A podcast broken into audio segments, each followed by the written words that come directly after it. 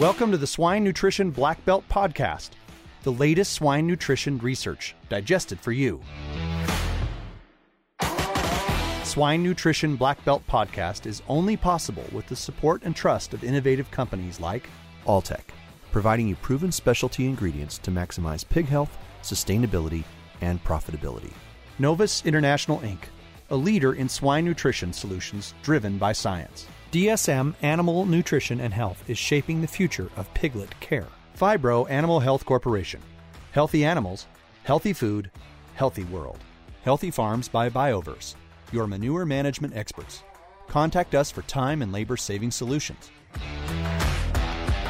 I'm your host, Clayton Chastain, and today we have with us Bo Williams, returning for another episode. He's currently a PhD student at Kansas State University so, Bo, would you mind refreshing the audience a little bit about yourself and your background? Yep. So uh, I'm Bo Williams. I'm originally from Iowa Falls, Iowa. I did my undergrad at Iowa State University, majoring in animal science, and then came down to Kansas State for my master's. Um, and in the last uh, year of my PhD, currently right now with the group here at K State. Gotcha. So let's talk a little bit about the recent research that you've done.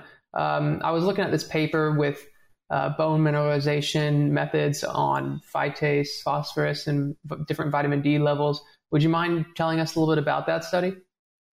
Yeah, so this study came about um, a little over a year ago when the Minnesota Pork Board uh, asked for a grant to look at lameness in pigs, and uh, our group uh, put a grant together. And what we really wanted to do was kind of break it up into three smaller um, studies, all within one um, and this one that we're going to talk about today uh, is in the nursery phase. So, what we did was we fed a broad range of diets with different levels of phosphorus, being uh, well deficient, all the way up to what we considered industry levels of phosphorus, but those were about 125% of what the NRC requirement was. And then different levels of vitamin D. Uh, we fed a diet with no vitamin D in the diet or in the premix at all um, and then fed uh, high D in one of the treatments where it was um, a little over two times what the NRC requirement is for vitamin D in this stage of production. And then we wanted to look at uh, phytase in there as well. So hitting our phosphorus requirement with just monocal in the diet or using phytase, um, which is typically used in the industry to meet our phosphorus um, requirements for the different levels. And then we wanted to uh, feed these pigs for 28 days in that um, later nursery period, and then collect uh, bones, urine, and blood from uh, 50 pigs uh, for the study. And the bones that we uh, collected were the metacarpals, fibulas, second ribs, and tenth ribs. Um, we would have collected the left and right from each pig. So eight bones per pig uh, came out to about 400 bones for this study. We wanted to analyze each bone uh, for different measurements of bone mineralization, whether that being uh, bone density using the Archimedes principle, so looking at displacement of water within that bone, uh, bone ash, uh, doing the non defat and defatted method, uh, bone breaking strength, uh, histopathology up at Iowa State, um, looking at the growth plates of the second ribs, tenth ribs, and fibulas, um, as well as looking at uh, DEXA scans, so bone mineral content and bone mineral density um, using a dual X-ray system uh, up at Iowa State as well. So a lot of measurements that we wanted to do on each individual bone, um, so we could uh, kind of get reference values of what what should these values be for each each bone within each uh, measurement that we did. Gotcha. So I was looking through um, some of the results and I saw uh, there was like two of the different analysis methods you used was like the, the fat or defatted bone density as well as non-defatted bone density. So what do those two analyses show us? Are, is one like more accurate than the other or what are they, how, how is each more helpful? Yep. So uh, bone ash has kind of been the gold standard for measuring uh, bone mineralization in bones. A lot of the phytase studies we do, um, uh, any work that we do with bones, or if you send it to a diagnostic lab, they're more than likely going to do bone ash because it's it's kind of the gold standard currently of measuring bone mineralization uh, in pigs. And we had a, our group did a paper a couple years ago. Maddie Wensley did where she compared looking at non-defat bone ash and defatted bone ash on both nursery and finisher pigs, and both of them are good at finding differences in phosphorus between treatments. Um, but when you get into bigger pigs with finishing pigs, it's more accurate to do uh, the defatted bone ash because you're getting rid of all the fat within the bone. So you're kind of standardizing all the bones on just the bone mineralization rather than trying not to compare um, if one pig was uh, had more fat within the bone compared to another. So it kind of standardizes the bones across when you do the defatted. Uh, the one thing with bone ash is it it does take a while to get an answer or a, a value for that bone ash. Uh, for uh, non-defatted, um, you put it in a drying oven for seven days, take it out, and then muffle furnace for 24 hours. So a minimum of eight days to get that result. For defatted, you put it in a Soxhlet machine uh, with ether. Um, it extracts all that tissue and fat from that bone. You set it in there for seven days, and then seven days in a drying oven, and then 24 hours in a muffle furnace after that. So you're looking at a minimum of just over two weeks to get your result, but it is more accurate when looking at defatted um, bone ash. And what was interesting with this study was kind of comparing with diagnostic labs of so if I send a bone in, how is it going to be analyzed?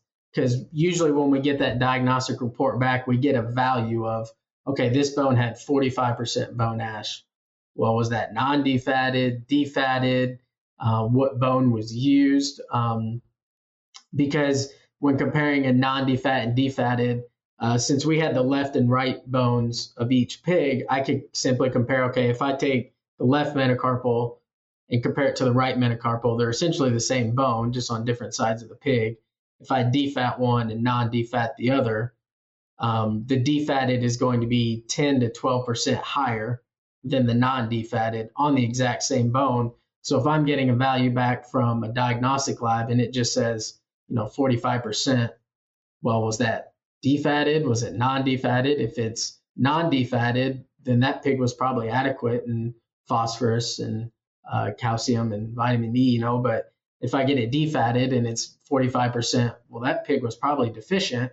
But I don't know that based on just the value that I'm getting back from the diagnostic lab. So a lot of this work is kind of we're trying to standardize and get a lot of the diagnostic labs to say, okay, these are the procedures we will use. Here's reference values that we're going to use for each bone that is sent in so we can kind of more standardize it across um, the diagnostic labs.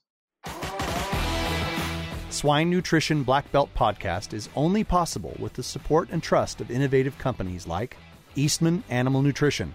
Visit EASTMAN Heat stress can start at temps as low as 75 degrees. Combat heat stress with KemTRACE Chromium. Visit kemin.com forward slash swine heat stress today. Purina Animal Nutrition, where R&D meets ROI.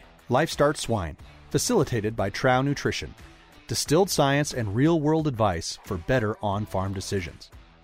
Gotcha. So, like the point of the study, we were talking a little bit before, and you kind of mentioned that like the point of the study wasn't about um, trying to redefine a new NRC recommendation or t- saying this genetics needs X amount of phosphorus or vitamin D. But yeah, like you said, to just kind of get more info then on when you get these bone reports back. So it's like what that number really tells you, and that's why you're feeding these different uh, levels. Is that correct? Yeah. So we we we just fed the level. So we fed deficient was 55% uh, of the NRC requirement, and then we fed up to 125%. And we really did that so we could have a very deficient and a uh, treatment that was adequate or even above adequate in phosphorus, so we could find those differences um, between uh, the different methods used to analyze the bones. Gotcha. And do you plan on doing, um, you or your team um, plan on doing any more uh, research in this field and trying to get more detailed responses out of these numbers? Yeah, so we also did this exact same study um, in finisher, so feeding it from 80 to 80 pounds to market, um, analyzed the exact same results, and then we also did it. Um, we had I went out into the industry with 15 production systems, collected uh, just under 3,000 bones uh, from about 200 pigs, and analyzed each bone individually the exact same way, so we could have a almost a snapshot of here's what we saw in a controlled nursery study, in a controlled finisher study. Now, here's what we're seeing across the US in the swine industry um, with those results as well. So um, it's a lot of bones. It's been a lot of work. Um, in the last uh, year, I actually just um, finished up that data here in the next week. Um, so can start to distribute some of that data out as um, a reference to the different systems so they can see okay, here's how I rank within uh, the industry. Here's what the reference values are at the diagnostic lab. Um, and then with that, we also have, you know, their diet. So I fed these levels of phosphorus, calcium, vitamin D. So then they can reference back and say, well, you know, I fed these levels of phosphorus and I saw this bone ash percent for these pigs someone else fed these levels how how was all that correlated so should be a lot of really interesting data coming out of that and i know there's a lot of people in the industry that are pretty eager to see that data and have me finish that up so dsm can help you prepare protect and support resilience in your piglets providing local swine expertise and complete tailor-made solutions to help you achieve your vision dsm animal nutrition and health is shaping the future of pig care What's next to move your business forward? Purina's team of pork industry professionals can help you find solutions that work as well in the barn as they do in the research lab. Let's find a solution together to get the results you need today and in the future. Yeah, that sounds interesting, but I'm sure you're tired of uh, doing so much bone analysis at this point. Yeah, uh, yeah. Yeah. Well, uh, I appreciate you coming on the show um, and sharing that, all that with us. Yep. No, that's good. Thank you for having me. Yeah, and everyone else, thank you for listening to the Swine Nutrition Black Belt podcast. Please visit us at swinenutritionblackbelt.com and don't forget to subscribe to our podcast channel so you won't miss out on the next episode. See you next week. Hey everyone, I hope you enjoyed this episode. And we are constantly on the lookout for the latest updates in swine nutrition. And if you have a swine nutrition related research trial that you would be able to share on our podcast, please send an email to nutritionblackbelt at swineit.com and we would love to talk about your research. See you later.